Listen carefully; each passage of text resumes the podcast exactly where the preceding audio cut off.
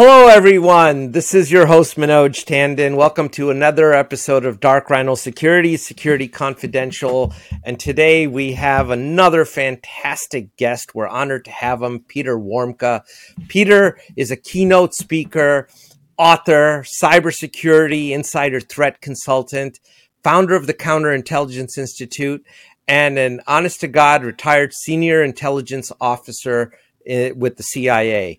Um, first one we've had on the show that we know about. Uh, but he his specialization was clandestine human intelligence collection, and um, we're looking forward to the insights that he's going to share with us uh, that relate back to all the work that we do in cyber and and intelligence gathering and and human factors actually that that affect all this. So welcome to the show, Peter. Thank you for joining us.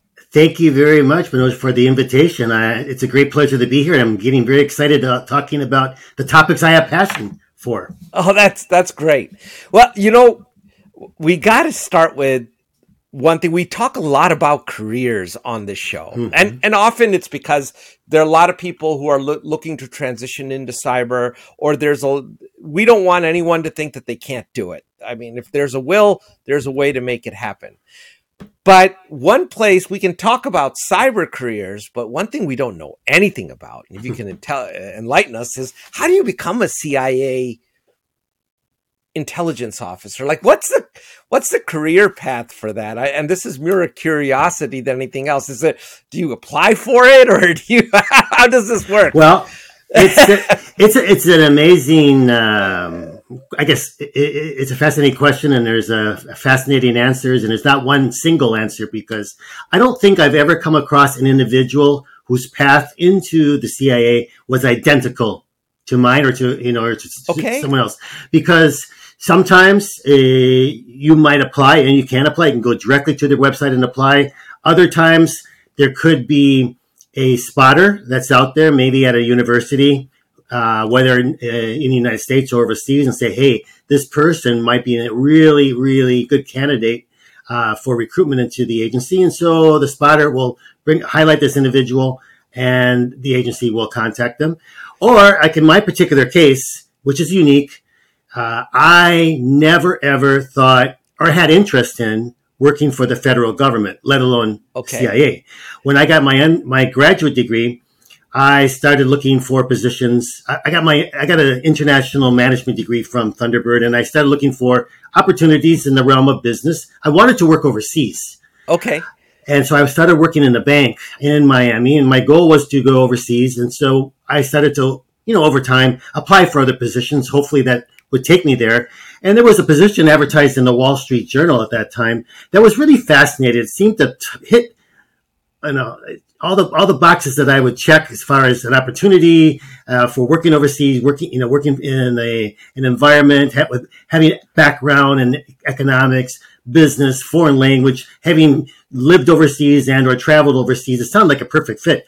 So I sent in my resume, and I got a response back uh, asking my authorization to forward the resume on to one of their government clients. Okay. And I thought, this is kind of hokey. Yeah, I, I didn't act upon it. I put the letter underneath my night table.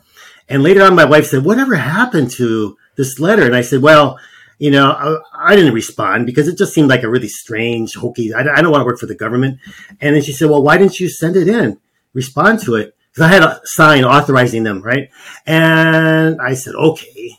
Um, I sent it in even though it was after the 20 days. You had 20 days to send it in. And then I was two weeks after that, I'm coming home from work and my wife uh, tells me when I get home, they called you from Washington. I said, who? They wouldn't say, but they're going to call back at 6 p.m.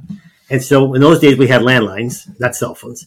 And so I get the phone call right at six o'clock and we were on the phone for a good hour and 15 minutes. They identified themselves from the get go as the CIA and we had a nice chat uh, more one sided, asking questions of me, I think, to see whether or not um, there was anything in my background that could pose a problem from a security standpoint of being okay. able to pass a you know, background investigation and be able to get a clearance. Uh, but it was intriguing. And uh, they asked if I would want to pursue a potential opportunity. They said he had a lot of different positions for individuals to work overseas, not just domestic. I said, sure, I wanted to. So they forged me a packet of information, literally in a manila envelope, probably about four inches thick, uh, with everything you can imagine. I filled all that out and I sent it in. And then there, then I was called to Washington for a series of interviews, and I really found um, the prospective job as as fascinating. So even though I I never wanted, never thought about working for the government, I did not pursue uh, trying to apply for the agency. They basically got to me in another fashion, and so they use those type of techniques. Um, I wouldn't be able to give you percentages of what percent actually applies directly. Uh, there are quite a few people that apply and never hear, you know, but that's that's how I got in. That that's so fascinating. Then tell us a little bit about how did you end up in the human intelligence business? You were working in banking, you have a management degree, and now you're into human intelligence gathering. Was that a, a choice? Like when you join the army, you get a roster of positions that you can get into, or is it uh, something that they assign to you and you develop? Well, I think a lot of that is the, the based upon their assessment of you. They've done, they do a lot of different types of. Uh, I mean, they have a lot of assessment tools, and I think at the end of the day, they look at um, a number of things which could make you attractive as a potential human a collector. Because you know we have people on the other side that are uh, a lot of people involved in analysis collecting of open source and, and, using intelligence and coming up and writing up products for you know the consumers of intelligence.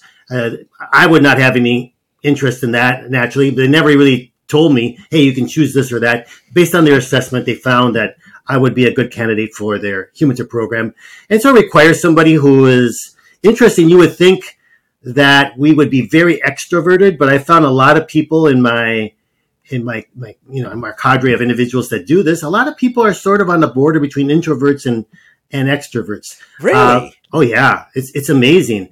It, why I do not know, but we're kind of like on that border. I mean, I think I'm more of an introvert with, with a tendency at times to to be to be extroverted and, and outgoing, but it's only if I have a a specific uh, let's say target or mission. If I don't like to go out in general and go to, you know, social events or go to cocktail parties. I don't like it. It exhausts me. I I'd rather stay at home reading a good book. Hey, but if I'm if I if I'm told, hey, we, there, there's this event and we want you to go because there is a particular target or you know or two there, uh, try to meet them.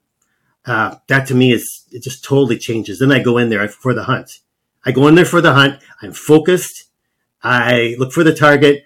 I find a way to begin to speak with the target, and I develop, you know, the, the onset of a, a relationship uh, potentially with that target. it's just different. You just turn it on. It's, you turn it on or turn it off. So, For me, at least. So uh, let me ask you one of the stupidest questions, but I know listeners are going to be wondering this thing. So I'm going to I'm going to ask it. Uh, how hard is it to convince someone to to do some things in in our interests that may put their life in jeopardy actually in, in, in their in their nation that they're working in or are a part of? Oh, it's a very good question. It's not a stupid question. Uh, it's not very hard okay? Really? It's surprisingly not very hard. Uh, part of it depends on the culture of the in which this individual is coming from right and there are some places in the world where it's much, it's very, very easy, and other places in the world where it's more and more difficult and it takes, uh, takes longer. What is crucial though, what is crucial in most cases is developing the relationship with that individual that you're trying to recruit to the point of they trust you more than anybody else.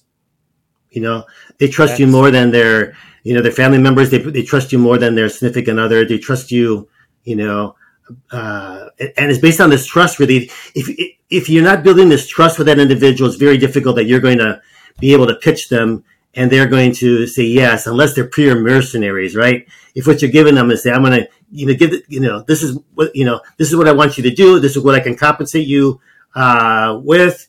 But that's very rare, and that's the type of individual that you got to be very, very careful with. Because if they're mercenaries, you know, they're working for you one day, they'll throw you under the bus another day to someone who is paying more. So most of our particular recruitment cases and all of mine, of course, dealt with building that trust with an individual.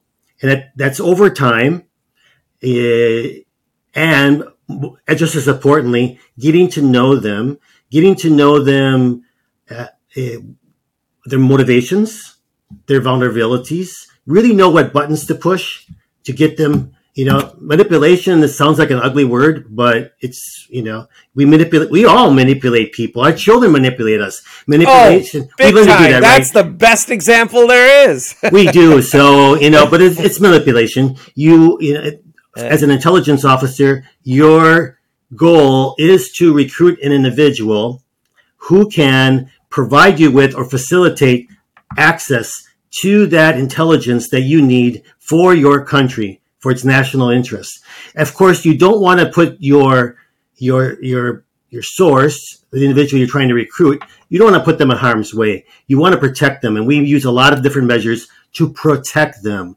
Unfortunately, there have been cases. I have not been involved in any, fortunately, but there have been cases when individuals have have you know have suffered consequences oh, I, I for can, their country. I, I think that goes without saying. Um, I forget the the gentleman uh, who wrote the book, The Puzzle Palace, uh, but he talked about this as mm-hmm. well quite a bit. So it just goes with the territory. You do enough cases, there's going to be a couple that are going to go bad. It just yeah, but we you know we we try to do everything possible to protect the individual. Is it's not only to protect them, but it's to protect you know a, our sources and methods to protect the information that we're acquiring and we sometimes we have to train the and some people are automatically very savvy when it comes to understanding security uh, what they can and cannot do what they you know what measures they need to put in place. Other ones are coachable. Uh, sometimes we have to teach them you know this is how we're going to conduct our meetings or however we're going to you know however we're passing that information uh, to us from them you know how we're going to do it to make sure that it's done in such a way that it's very very secure and they don't have to worry. You know, if they follow, if we follow these security protocols, really don't have to worry that they're going to be compromised. We measure that risk, and typically there's times when the risk might be too high, and we say no, we, we're not going to pursue this because it's too risky to you. Or if they say that they can they, they can do something, we'll have them explain to us, okay, how are you planning to do this? And walk us through that so that if they're doing something that we feel is just way too risky, uh, will say, no, stand down from that. So the security is always in our mind.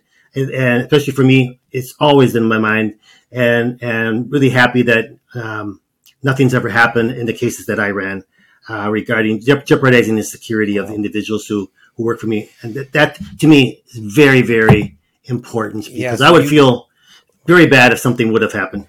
I, I can completely understand. I think, uh, everyone could. So now you're out, you're retired, and you started the Counterintelligence Institute. I, I mean, it sounds like you got right back in the game. So, what yeah. what is the mission there? What are you guys doing at the Counterintelligence Institute? Well, you're right. When I retired, I, I thought I was really retiring. That was my plan. But then, when I started to see all these, you know, hear about all these data breaches that were taking place worldwide against every type of organization, uh, sizes of, of, organization. They were just growing in quantity and quality of the breaches. And what really struck me, according to some of the reports, like IBM put out puts out an annual report, over ninety percent of successful data breaches okay. start or initiated with some form of human hacking, social engineering. I interchange these terms. Human hacking, human hacking is more, I think, uh, it, we, we, we can see it more, you know, we, we can understand it more than social engineering. A lot of people, if I ask them, Hey, do you know what social engineering is? And they say yes. And then I start asking questions. They have no idea. So it's amazing that still today people don't understand what social engineering is about. I call it human hacking because it's more graphic in a sense of understanding that we're trying to hack into the mind of an individual. Uh, if we if we oh, are boy, trying to is that a rabbit hole? I think that to go it down is. because I, you know, there's there's levels of human hacking. Then um, I remember uh, seeing when we were researching a little bit about you, uh, you did a TED talk where you actually went through someone's trash and you pulled out and and you pulled out all the things and you got to know who their doctor was and what prescriptions they were on, what their love interests were, everything from the trash, right? But I, which people don't throw out your trash, but but that that I would imagine is an extreme level if you're really targeting somebody. There's got to be when IBM put out that report, they probably didn't put out what kind of hacking or what level of engineering was being done on that targeted individual. Right, it's across the board. There's so many different things, and they'll say today typically that the biggest uh, form of uh, you know data breaches that are caused by the human factor uh, is through phishing. I mean, by by quantity, yes, but when I focused on, especially as a former intelligence officer, when I speak to this sort of um, threat, you know, the threat actors are various, whether it's an intelligence service, a criminal group, an industrial uh, competitor, an activist, or a lone wolf. There's a variety of threat actors, but at the end of the day, uh, the really professional ones are going to take this. We do take it to a much higher level than the basic, you know, phishing campaign where you have the same email that goes out to thousands of people, you know, and it is, you know, they're, they're going by a certain percentage that's going to take the bait. No pun intended, but there are, right. you know, it's, it's, it, it, it, it's, it works, right, at that level. But if we're talking about the average data breach uh, last year, 2022, cost of a data breach, I think worldwide for an average organization was about 4.6 million, and I think for a U.S. organization, it was 9.9.6. wow. Yeah, that's, that's, average. That sounds about right. That that sound. I think we have a presentation slide somewhere that's right in that ballpark. It it talks about those numbers. But you know what's even scarier, in my opinion, is that the vast majority of data breaches are not reported. So we're just seeing one. We're just seeing the tip of the iceberg when we talk about what is this costing. You know, what is it costing our economy? Let's say, uh, or a nation because so many of the data breaches aren't reported. Because think about why would a company report a data breach if they don't have to? If they legally have to, that's one thing, right? Right. And but even then, they, they sometimes find ways not to do it. But right, so there's a lot. There's a lot more problems with this than than we're aware of. That people are, are aware of, and so this is a growing problem. And I think one of the reasons why it continues to grow, you know, there are technical controls, there are technical deficiencies but one of the aspects that, in my opinion, is not given enough attention is the fact that a lot of these breaches are happening because of the manipulation of insiders, right? And so, you know, even if you look at, we probably have, have had previously in, individuals on your show who talk about insider threats. Yeah. That's, you know, that's a word that goes out, uh, and some companies are focusing on it. Uh, other ones are still a little bit behind, but even those that are focusing on it, I think a lot of the focus is on that internal threat that somehow is created internally and not looking at that threat that can come from outside the organization, how these external threat actors can target the insiders of that company I... who turn them into threats because they would not be threats otherwise, but because they are targeted and manipulated, they become threats. You're one thousand percent, if there's such a thing, correct on this. And and and you've hit a little bit of a nerve because it's something that we talk about a lot with our clients. And we we always say that, you know, cybersecurity is not a technology problem. It's just not. It is a business problem. It's a problem of human behavior, right?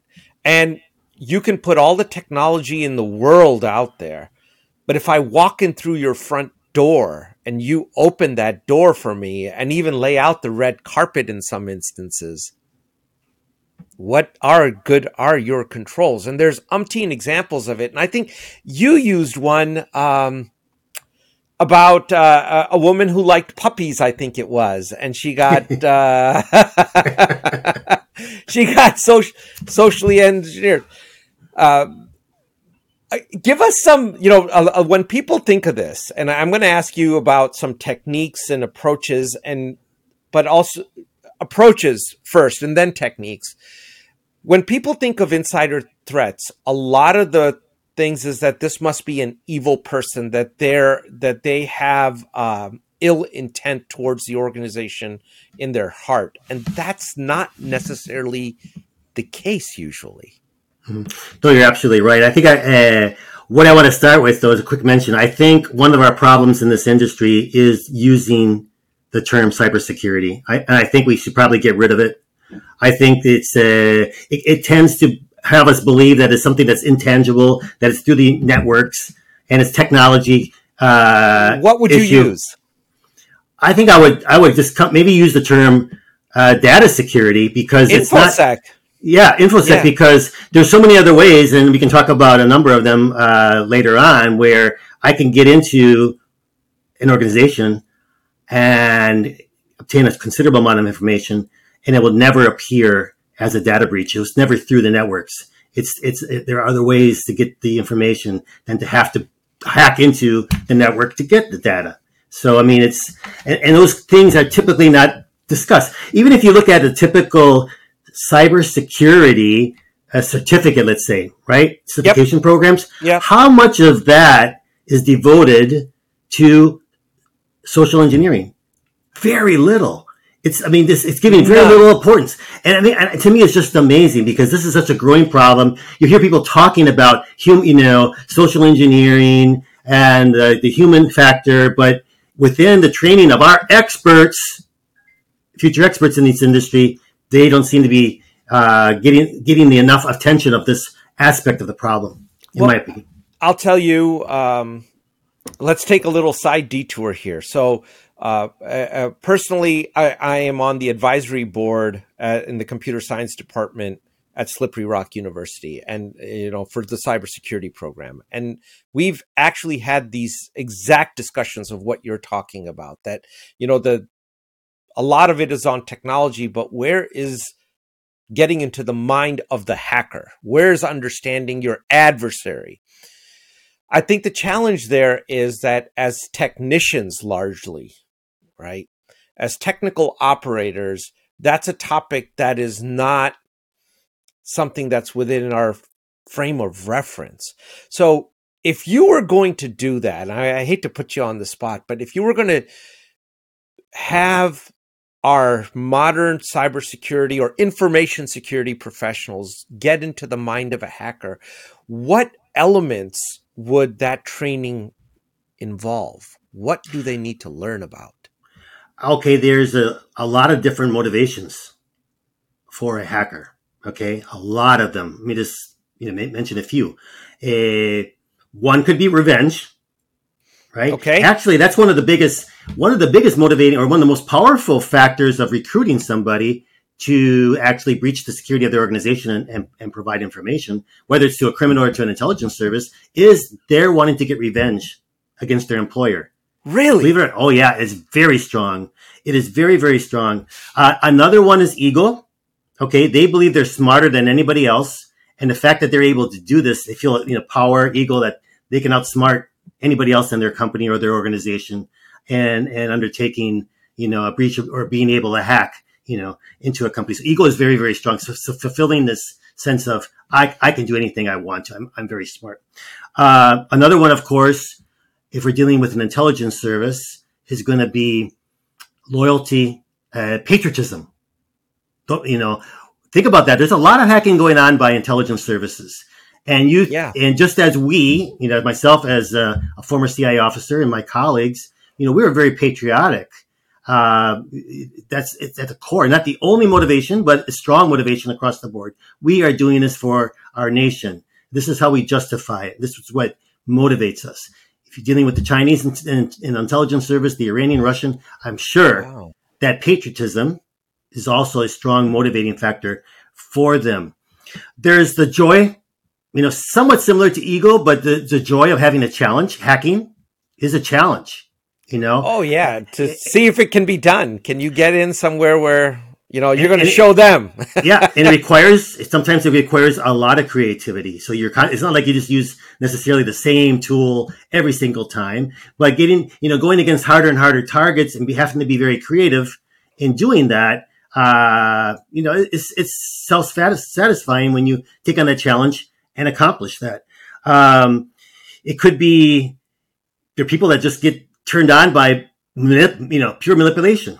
You know, narcissists, right? I mean, I'm not saying that, but I mean, there could be people that they just love the fact that they can. There are people that are vulnerable and they can manipulate them, not caring about what you know. What are the? You asked me earlier about you know how we you know care about protecting the sources. There, there are some of these, yeah. a lot of these hackers that they really don't care, right? What happens to to that organization and down the road, what happens to that individual that they may have manipulated. Um, but probably across the board, one of the most important motivations is going to be money, monetary, especially if you're dealing with criminal organizations, right?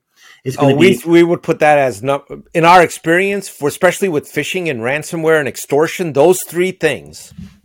It's it's no different than someone robbing the stage coaches of yesteryear. Yeah, I think those uh, money is definitely number one, and money is usually the strongest. But a lot of times you're going to see not just money; you're going to see it maybe combined with what some of these other factors that I mentioned, like even the sources that we would recruit. Hardly ever is it just money. A lot of times there's some other aspect that combined with money, it makes it even stronger for that individual to have this motivation to undertake, uh, you know, trying to to hack. So I think that these are the different psychological factors how you particularly study them uh, and be able to specifically identify them uh, for specific cases. Not that easy, but I think having at least an understanding about why an organization would be targeted uh, is important. So, what's the, you know, what's the motivation of the of the hacker? Is it for? Are they trying to get this information for their country? You know, to help their country is it are they trying to get this information just to be able to you know to get money, or are they? Is it someone who is trying to get back at a particular organization? I mean, these, these are all factors, okay, that can motivate a hacker. And, and Peter, when you put it this way, it expands the field of vulnerabilities exponentially. It does, right? Because mm-hmm. now in terms of I, will I'll tell you uh, and i'm going to generalize it doesn't apply to everybody but in general most organizations when they're thinking about risk they're thinking about okay if i get hacked uh, how does this going to affect me legally? How is it going to affect me financially? And whether that be a disruption in their revenue stream or that be a disruption in uh, lost sales production whatever the case may be uh, or they're, they're thinking in terms of what their their loss to their brand and things like that may be but they're not assessing well i may be a conduit to something much bigger mm-hmm. mm-hmm. oh yes I mean, and, and, you know I, I, if i want to get into uh, I want to be careful because I don't want to inadvertently give away a lot of approaches. We're like, "Well, that's a good idea. Let's let's let's do it." you know, but if I want to get into a bigger fish, and I'll generalize it, hmm. right? And they're they're pretty solid, and I don't want to hurt them just now. I want to lie low and wait, kind of spread my tentacles, sit there, wait for the opportune time. Maybe I'll send that, sell that uh, intrusion to somebody on the black market, and they can do with it whatever the heck they want to go do with it. That conduit may be a source of much smaller players out there that are easy to get to and are not even mm-hmm. thinking that they have human vulnerabilities that could open these doors. No, you're absolutely right because a lot of the we call you know we refer to them as hard targets versus soft targets, right? Those those big fish are typically considered you know, harder targets. Hopefully they should, not always, but hopefully they should be harder targets. Um, but the ones that are softer targets are typically these organizations that think, hey, why would anybody target me?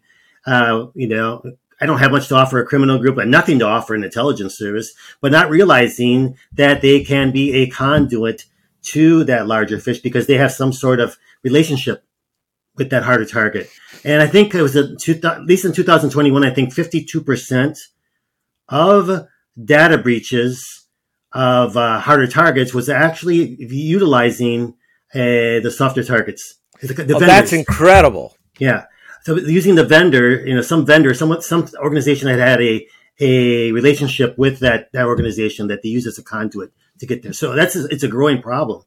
And that's So why that's third party risk. I, I fifty-two percent. I didn't realize it was that large. If it, you know, that number should give anyone listening a pause for concern. You know, Mhm, and to think about third party risk in very different ways. Yeah. I mean, just think about it. I mean, you heard of, uh, not to get off track here, but the Panama Papers? I I don't know of them directly. I've heard the term, but what Oh, what was the whole story? I mean, it's just, it's a law firm in, based in Panama that had branches throughout the world and they, they specialize in setting up offshore companies. Uh, basically to hide who the you know who the true owners of money was right across the board. So this organization was it's not it's unclear whether it was hacked into this law firm hacked into or somebody from the inside provided the information, but it it really disclosed so much information about all their clients, clients that included top political figures around the world. But the reason being, people don't think of a law firm as oh, you know, what what you know why hack hack a law firm? You hack into a law firm and you have access to some of the most important information that their clients are providing. So it's not only getting that information that the law firm has, but potentially even leveraging the access, the conduit of that law firm Yeah. to get into, you know, so you have law firms, you have consultancy firms, you have, C, you know, CPA firms, you have, uh, um, um, employ, staffing companies that have that, you know, particular access to companies. You have, what is it? Oh, I outsourced IT management firms. Think about your typically outsourced management, IT management firms, how many clients they have access to.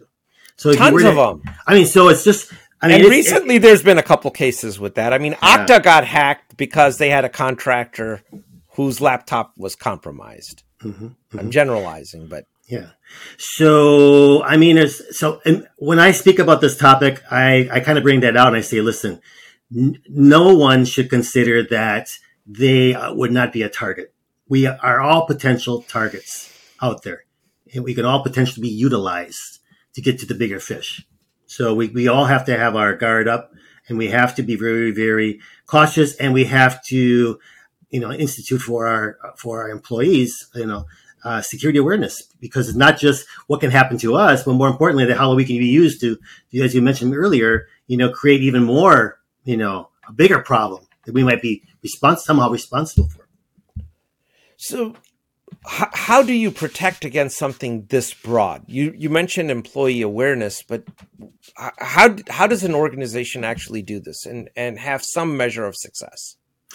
Well, uh, when I focus on security awareness, uh, the biggest, just in my opinion, there are two big areas here that we need to educate the company and their employees on.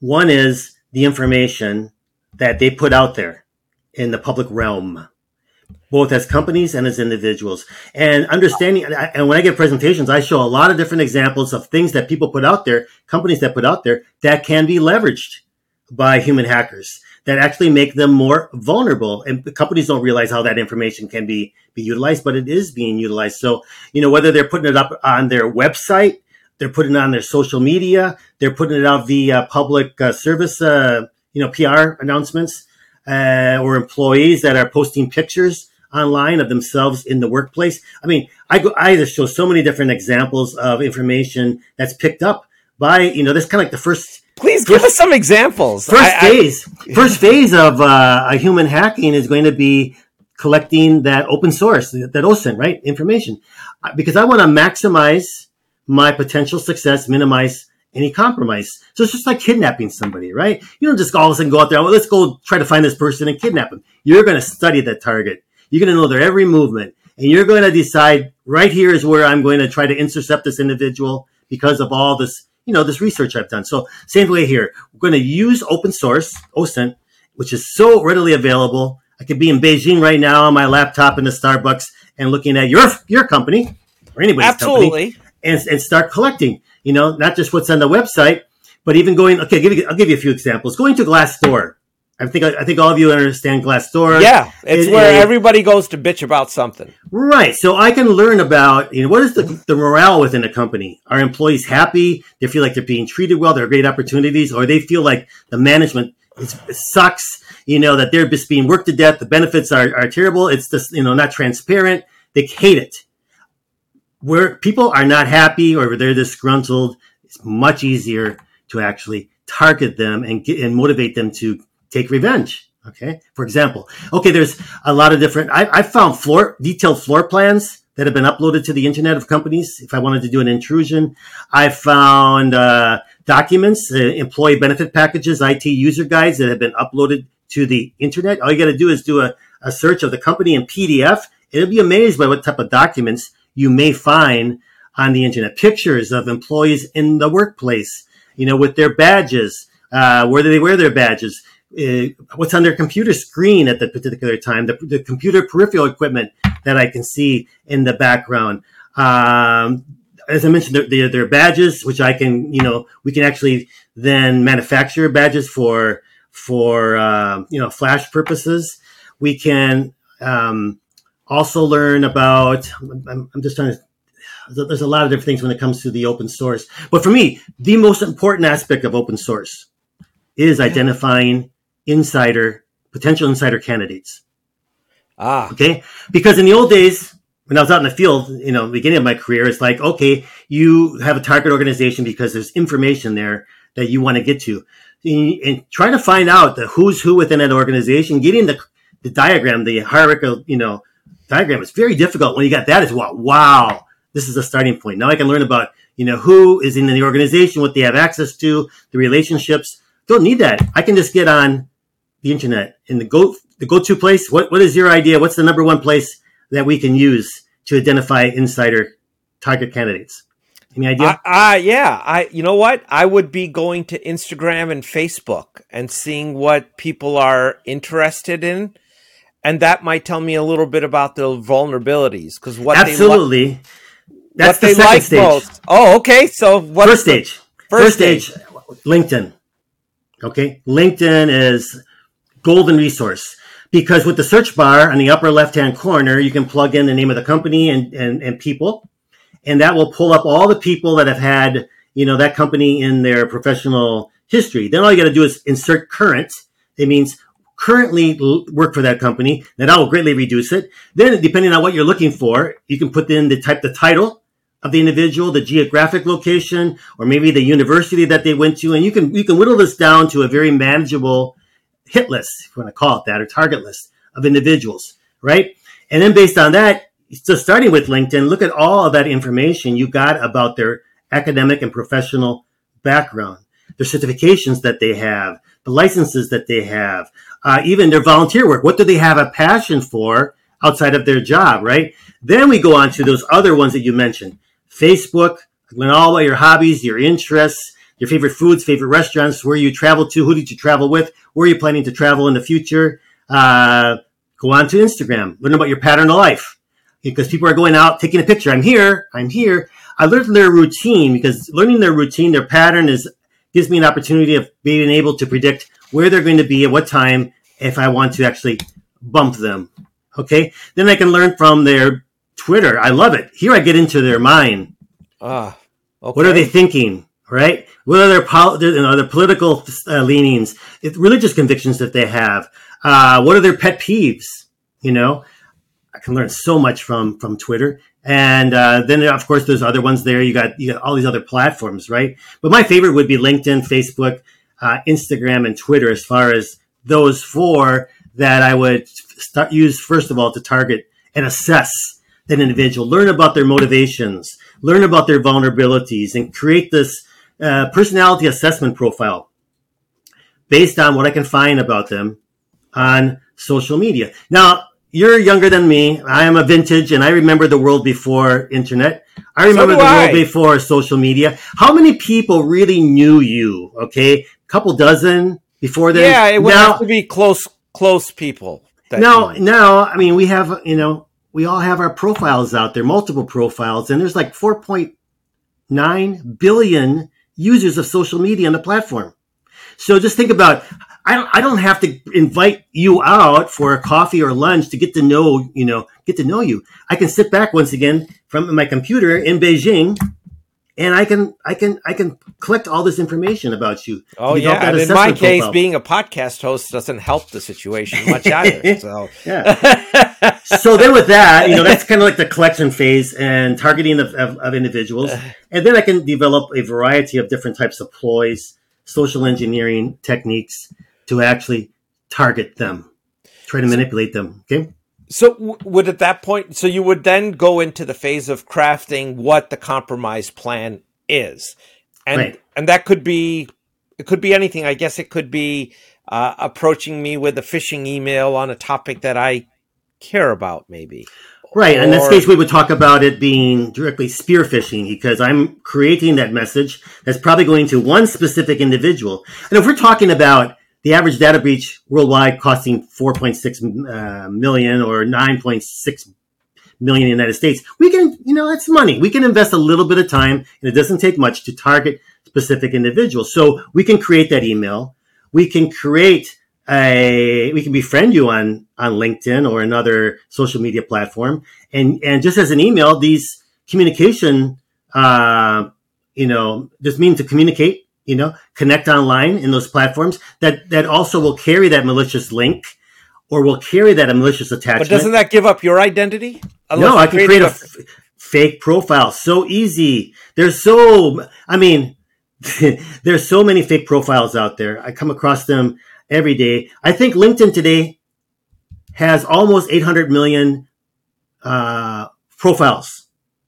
And if we were just to say a very conservative, conservative estimate, 10% of them are fake or 5% of them are fake. You know, Wow. think about how many, and, and, I, I'm not exaggerating.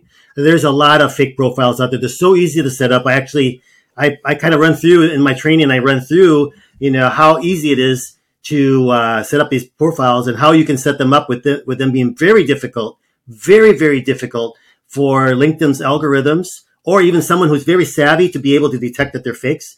But then there's so many that are not quite that professional. And how, what are the things you should be looking for when you're able to, uh, when you get this invitation from someone you don't know?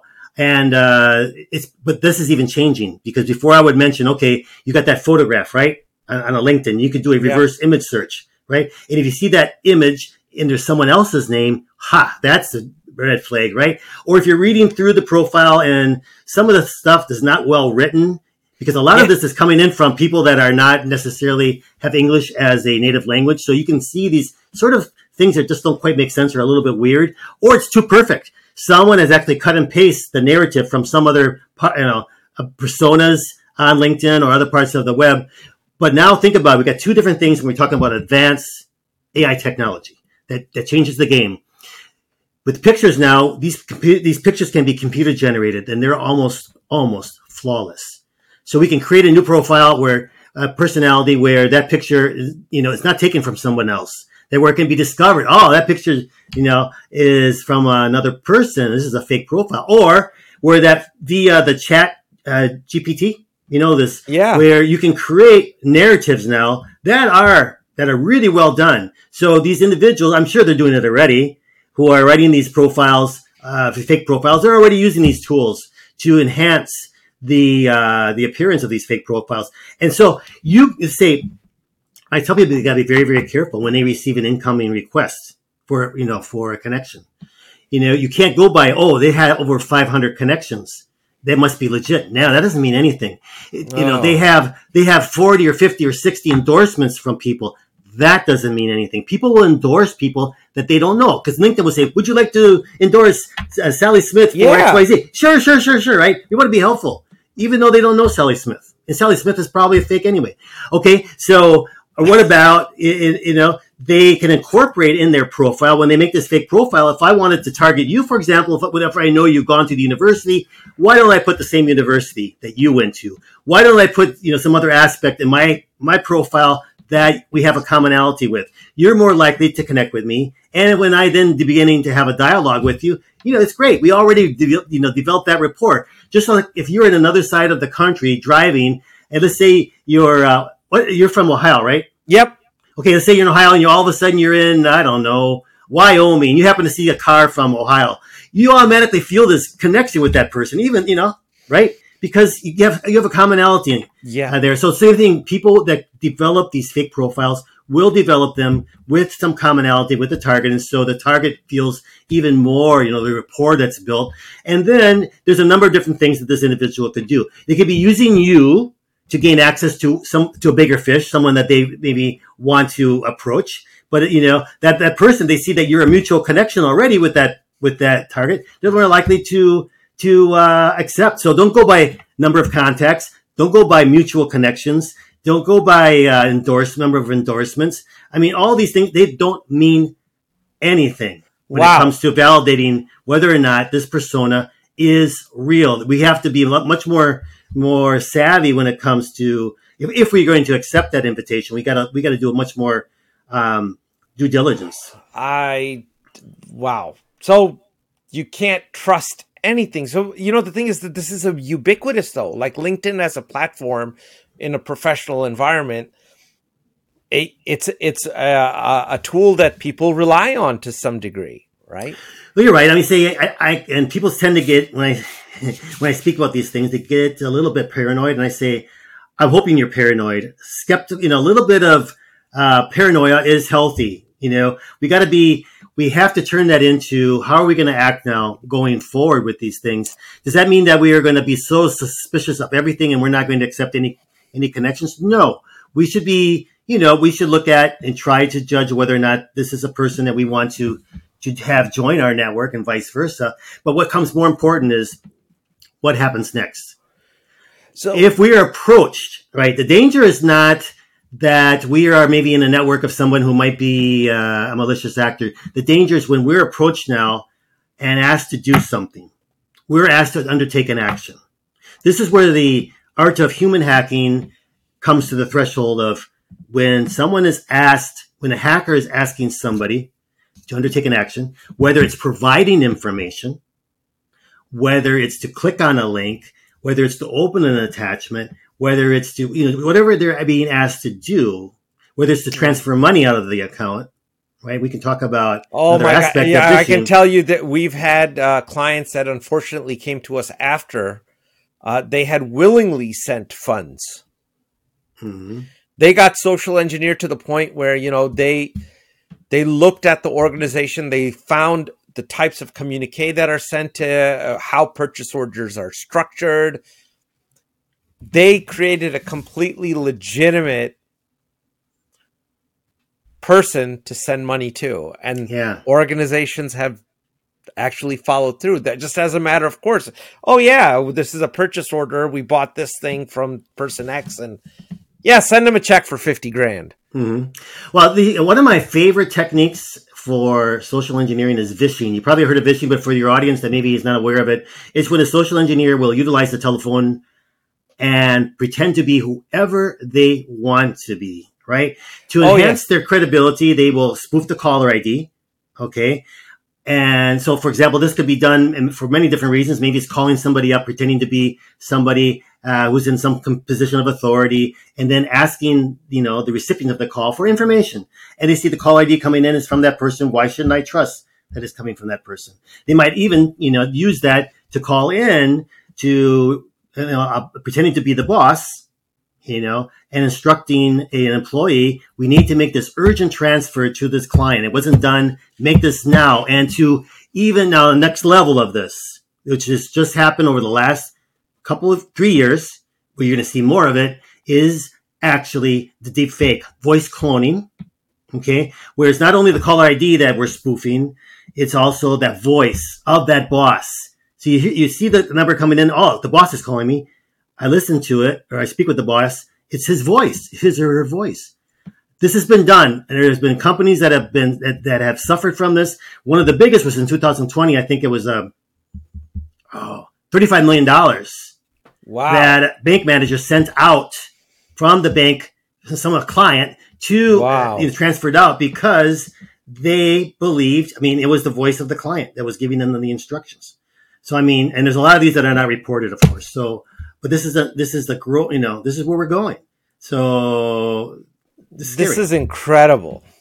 I I'll, I'll tell you, uh, Peter. We've um, there's so many more topics here. We we haven't even scratched the surface, and, and we're already at the hour. And I and we've got to have you back because we didn't even get to protect, verify, and trust, and that whole thing but I, I absolutely want to talk about your book that's coming out. Oh, oh, it's actually I, I, I really want to talk about that, and then we you got to come back for a part two, and we got to pick up right at this point. And okay, okay. Uh, and, and, but tell us about the book. It's coming out uh, in a couple weeks, right? No, no, actually, the book book came out already. It's coming okay. out. It's already available. And uh, let me see. I have a copy of it here for those Fantastic. of you who are visual. Confessions of a CIA Spy: The Art of Human Hacking. Okay, that's not a picture of me, but it could be. All right, but people see the cover, they might think it's a, a, fiction, but it's not. This is actually I wrote this book uh, based on what I've seen working as an intelligence officer. You know, the whole psychology behind you know, how we target the, you know, some of the things I just mentioned to you, you know, how we target an organization, how we, you know, the, the, importance of identifying that insider, sizing them up via their motivations and vulnerabilities, and then knowing, you know, how do we leverage this?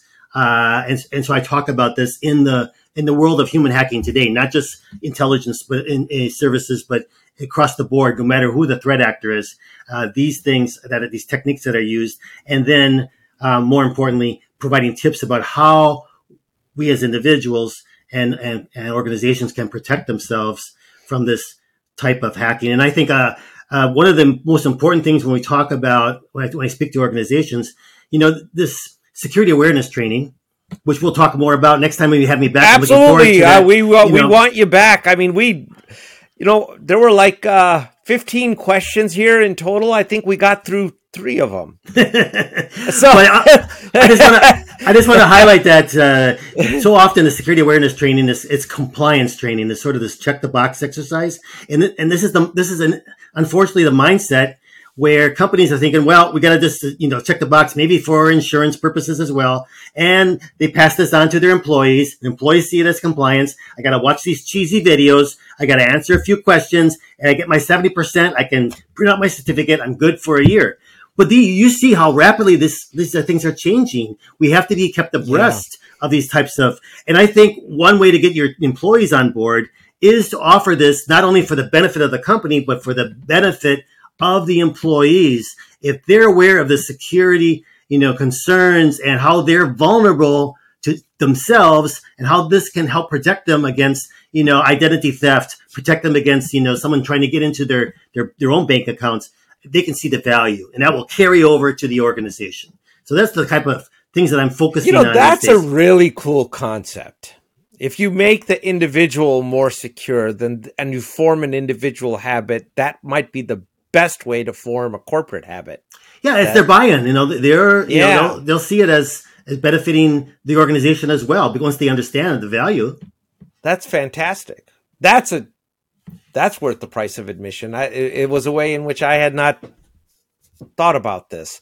Mm-hmm. But uh, wow, Peter, I, I tell you, um, you're a little scary, but fantastic. I, I, and we need to get you back. I, I think this is going to be a, a, fascinating conversation. And um, how do people get a hold of you if they if they want to reach out to you or they want to get uh, you scheduled for training or uh, get involved with you? How do they do that? Sure. One of the, the uh, best points of contact would be getting on my, my uh, website, which is counterintelligence-institute.com. Or you can do a search for my, my name, Peter Warmka, on LinkedIn, and uh, it will pull up a lot of information as well as links to the website. So, you know, the website, LinkedIn are probably the easiest ways to get to me. Um, on my website, there's also um, additional information, uh, videos, there's uh, information about the programs that I have, and also I will forward I'll forward to you. But I do have a nice speaker one sheet that that really shows uh, as a brochure uh, all this information that Wait, I would you like know what? Send it to us, to. and we'll put it in the show notes. So that, excellent. Okay, uh, we'll do. We'll we'll do that for sure. Um, it's fascinating. I I think uh, people could really use the advice you're you're offering here and the insights because it's it's mind opening as to how large the vulnerabilities are when you look at the human hacking side of it and go beyond what traditionally is the technical aspects of, of getting into an organization. Mm-hmm. So, so Peter, thank you. It's been a you. wonderful conversation. It's great. And, uh, greetings to all of your, your listeners. And I look forward to another opportunity, uh, to, to speak. And if you have questions that you want to forward directly to me or uh, to your host here, you know, forward them because we are going to be back together very shortly. Absolutely, we are. Thank you so much. Take care, everybody. Take care. Have a good day.